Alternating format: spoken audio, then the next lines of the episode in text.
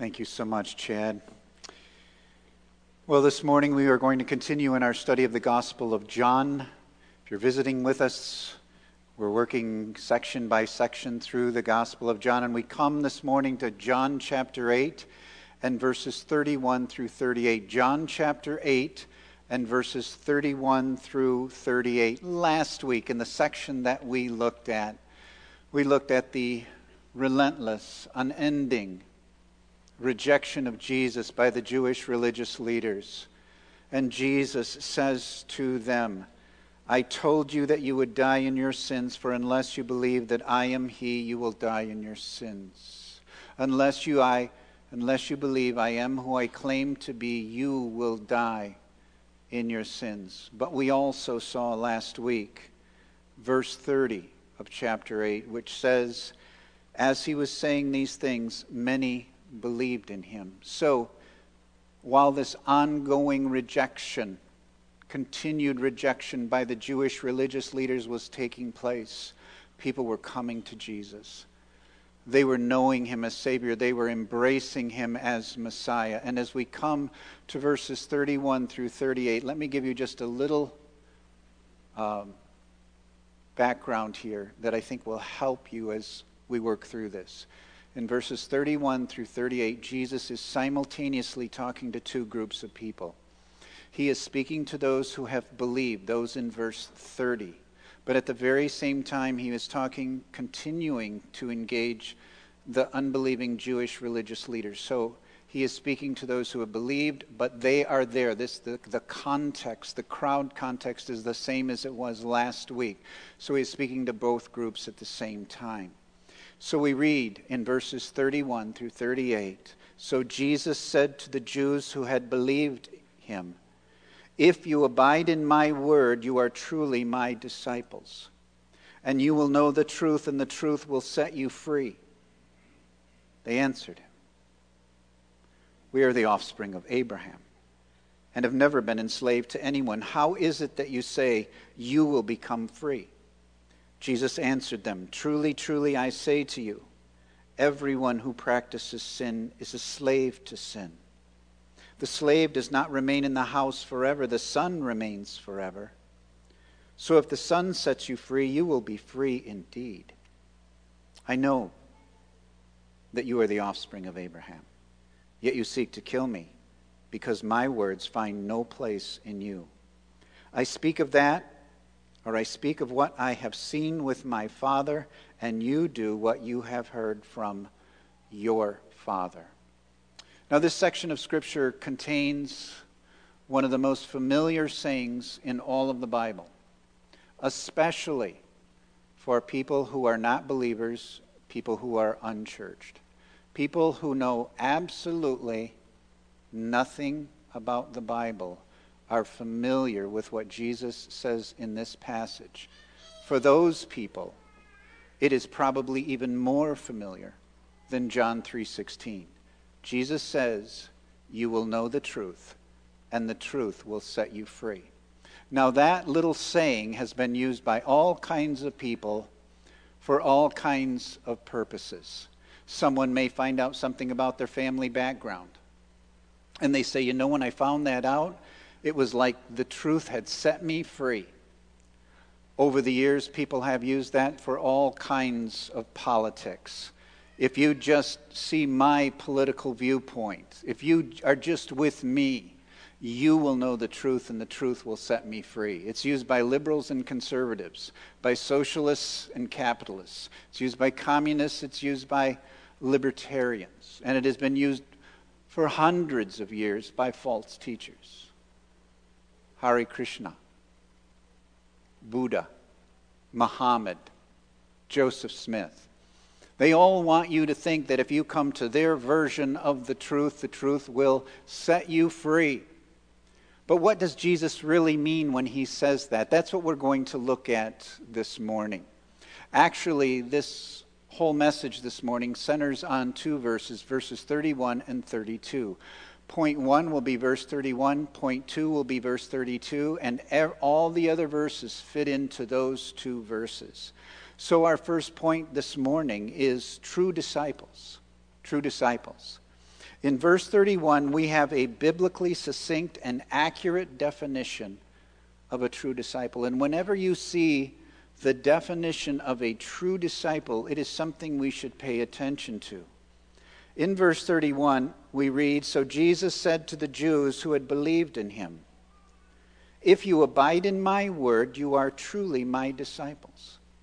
If you, if you abide in my word, you are truly my disciples. So, what does it mean to abide in his word? When you love the word of God and desire to obey it with all of your heart, it is the evidence that you possess genuine salvation. Let me say that again. When you love the Word of God and desire to obey it with all of your heart, it is the evidence that you possess genuine salvation. When you obey the Bible out of a deep love for your Savior, you are giving the evidence of the product of genuine salvation. You see, love, first of all, shows itself in eager, willing, joyful obedience to Jesus, an obedience that perseveres through all circumstances, under stress, persecution, suffering, and even when facing death. And as we have seen in the context of the Gospel of John, as the Son displays loving obedience to the Father, so we display loving obedience to the Son. The pattern is important. As the Son displays loving obedience to the Father, so we display loving obedience to the Son. In John chapter 15, in verses 9 and 10, Jesus says, As the Father has loved me, so have I loved you. Abide in my love. There's that word again. Abide in my love. If if you keep my commandments, you will abide in my love, just as I have kept my Father's commandments and abide in his love. To abide in Christ at its core means to be in a saving union with Christ. And that union is your greatest joy and pleasure on this earth. To abide in Christ means to be in a saving union with Christ, and that saving union is the source of your greatest joy and pleasure on this earth. How do you know? How do you know that you are in a true saving union with Christ? Because you love the Word of God and you are eager to obey it. This is a familiar scene, excuse me, theme with the Apostle John. He not only wrote the Gospel of John, but he wrote three epistles in the New Testament 1st, 2nd, and 3rd John. And it says in 1 John chapter 2 and verses 4 through 6 Whoever says, I know him, but does not keep his commandments, is a liar, and the truth is not in him. But whoever keeps his word, in him truly the love of God is perfected. By this we may know that we are in him. Whoever says he abides in him ought to walk in the same way in which he walked. That's it. I want you to notice that. By this, by this we may know that we are in him. Whoever says he abides in him ought to walk in the same way in which he walked. Let me ask all of us a question this morning. Do you have a deep love for Scripture and a deep desire to love and obey Jesus? Right now, as you sit here this morning, as you think of your own life, as you're watching by live stream this morning, do you, would you characterize your life as having a deep love for Scripture and a deep desire to love and obey Jesus? If someone were to walk up to you and say, How do you know for sure you're a Christian? Are you relying on a past event or on a current condition? If someone were to ask you, How do you know for sure that you are a Christian?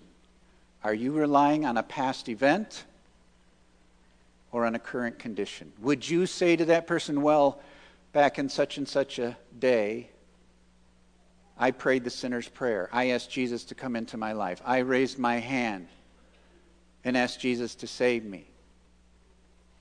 Nothing wrong with that. That's important. But what about right now? What about right now? The evidence of your salvation, if you are truly regenerate, truly born again, is that you have a deep love for Scripture and a deep desire to love and obey Jesus. So if someone asks you, how do you know for sure that you're a Christian? It is both things. When you have a time when you trusted Christ as Savior, but it has given evidence of being genuine by the way you are living your life right now. I'll tell you, I get concerned with people, no matter what their age, when they just seem bored with the Bible and unconcerned about their spiritual life. I don't care what age they are, they could be 16, it could be 36, 56, 86. Oh, they can tell you when they prayed the prayer. Oh, they can tell you the day that they bowed their head and, and said those words. But there's nothing. There's no desire to live for Christ. There's no hunger for the Word of God. They're just going through the motions. Verse 31 is an especially important verse for those people. Jesus says, If, if you abide in my word, you are truly my disciples. Well, that brings us to the famous saying that I mentioned as we began. Our second point this morning is true disciples and true freedom. If you are truly a disciple of Jesus, then you will know the truth, and the truth will set you free. Look at verses 31 and 32 together, because they go hand in hand. So Jesus said to the Jews who had believed him, If you abide in my word, you are truly my disciples, and and you you will know the truth, and the truth will set you free. What is the truth? It is clearly the Word of God. It is the Bible. In John 17 17, it says, Sanctify them in the truth. Your Word is truth. But very specifically here, when Jesus says you will know the truth and the truth will set you free, he's talking about spiritual truth, eternal truth, salvation truth.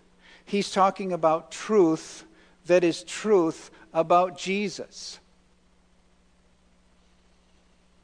So, in the context here, it is the truth of Scripture, but it is most specifically the truth in Scripture about Jesus.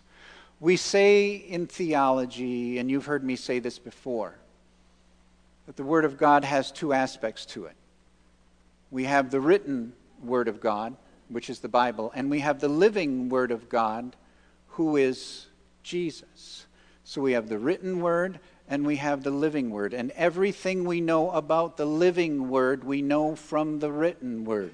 But Jesus is the living Word. We saw this right at the very beginning of this study in the Gospel of John.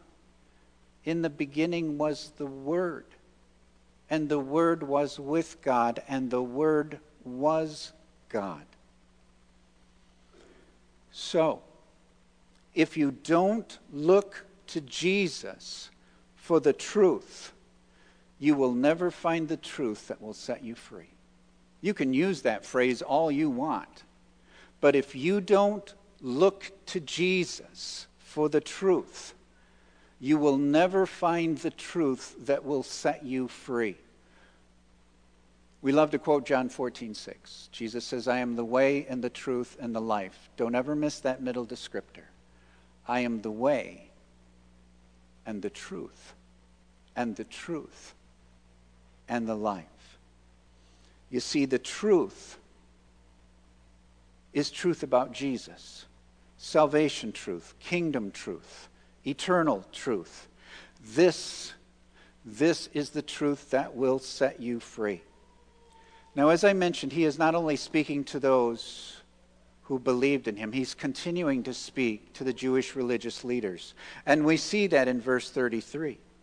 They answered him, We are offspring of Abraham and have never been enslaved to anyone. How is it that you say you will become free?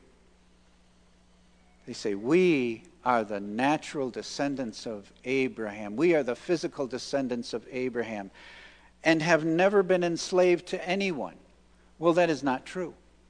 The Jewish people had actually been enslaved numerous times in their history. They were enslaved in Egypt, they were enslaved in Babylon, they were enslaved by the Medo Persian Empire. They were partially enslaved by the Greek Empire, and even right now, they are in a type of slavery, slavery and bondage to the Roman Empire. I'm saying we're, we're physical descendants of Abraham. We've never been the slaves of anyone. And then Jesus comes to a very, very important statement in verse 35. Excuse me, verse 34.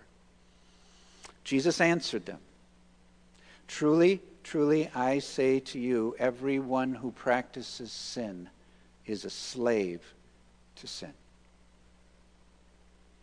I have not come to free you from Egypt. I have not come to free you from the Romans. I have come to free you from yourself. I have come to free you from your bondage to your own sin. Now, this got Jesus in all kinds of trouble in his claim to be the Messiah.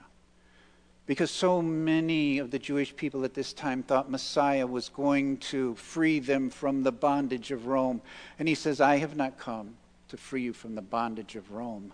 I have come to free you from your own bondage, from your own slavery to your own sin.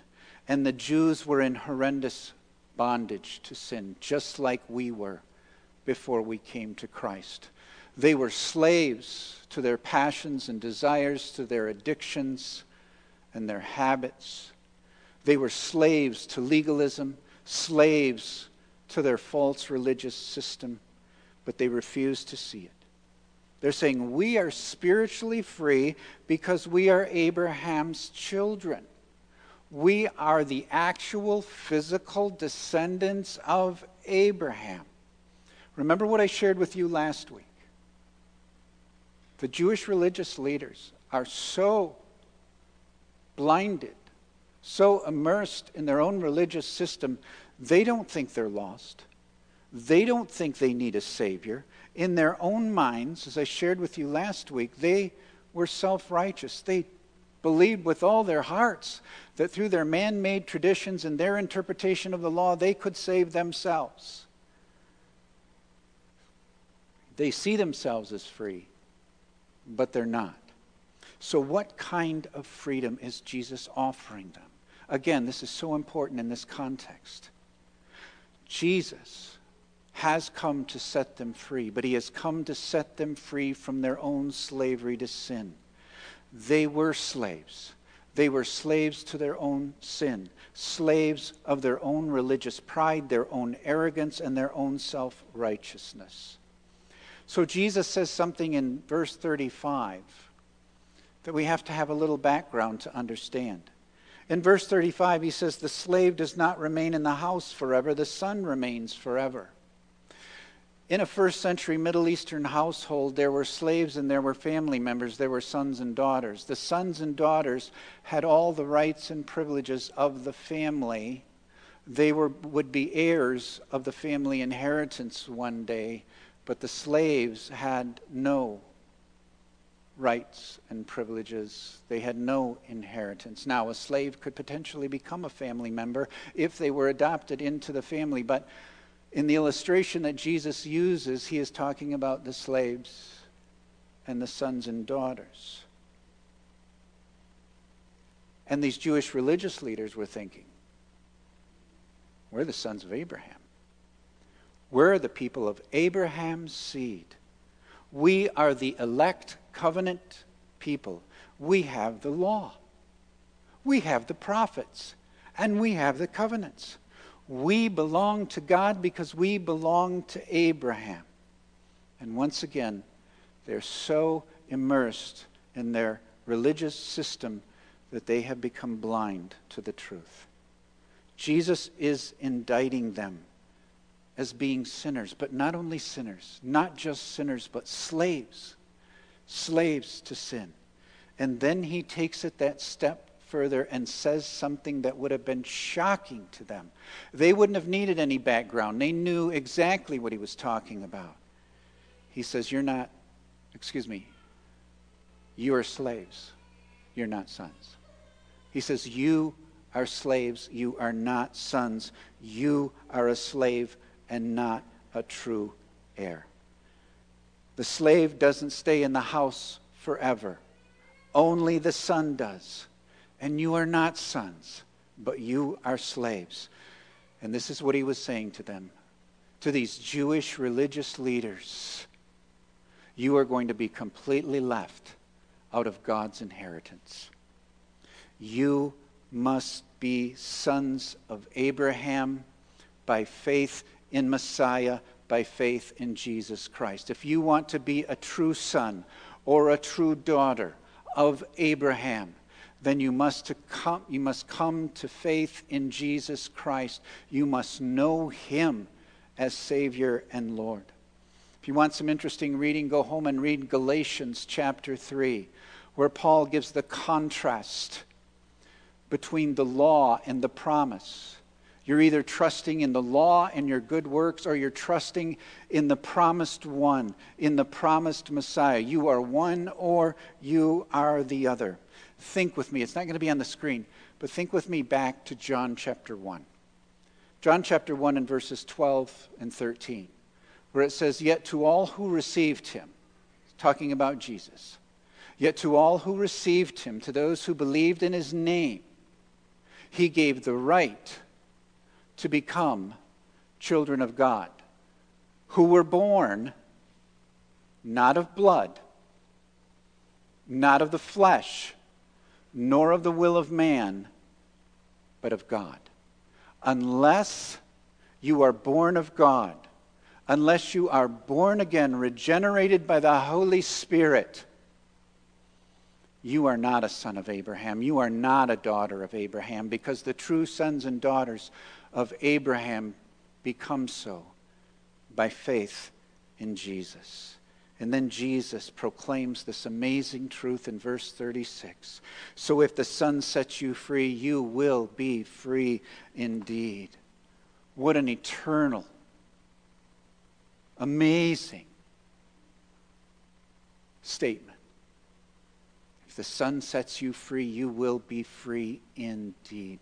I want us to just think a moment about our freedom in Jesus. Freedom comes through salvation in Christ.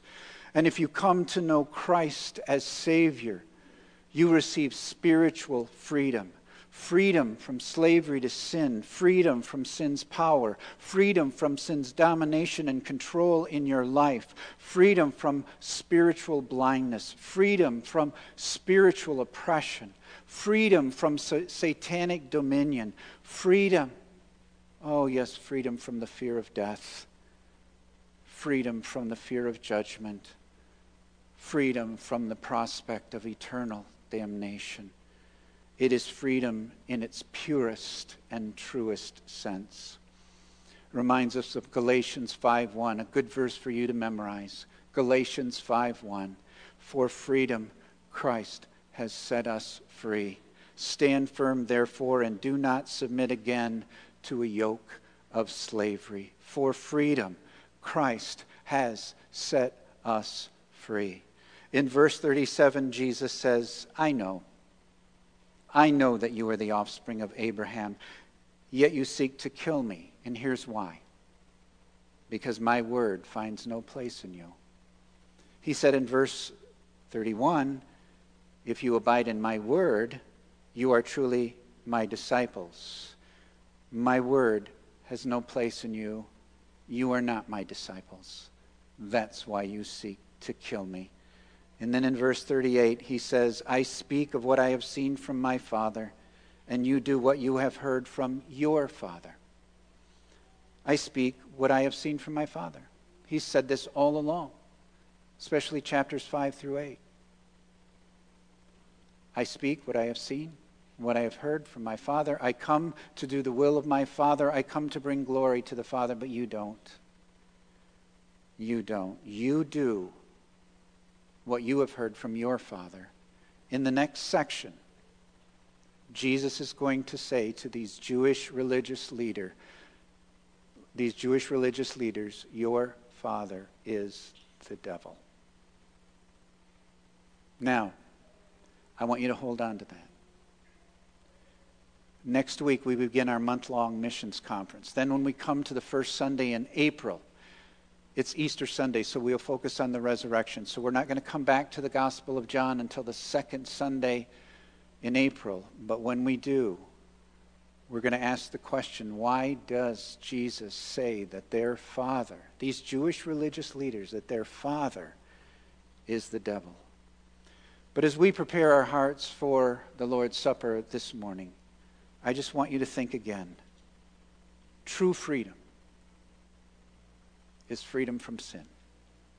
True freedom is freedom from sin's deception, from sin's power, from sin's punishment, and ultimately freedom from sin's presence forever. The true disciple, the real disciple, loves the Word of God the true disciple has a deep love for Scripture and a deep desire to love and to obey Jesus. You see, the true disciple has genuinely received Jesus as Lord and Savior, and Jesus has set him free. I think of Romans chapter 8 and verses 1 and 2. It's not going to be on the screen, but just listen to this. There is therefore now no condemnation for those who are in Christ Jesus. For the law of the Spirit of life has set you free, has set you free in Christ Jesus from the law of sin and death.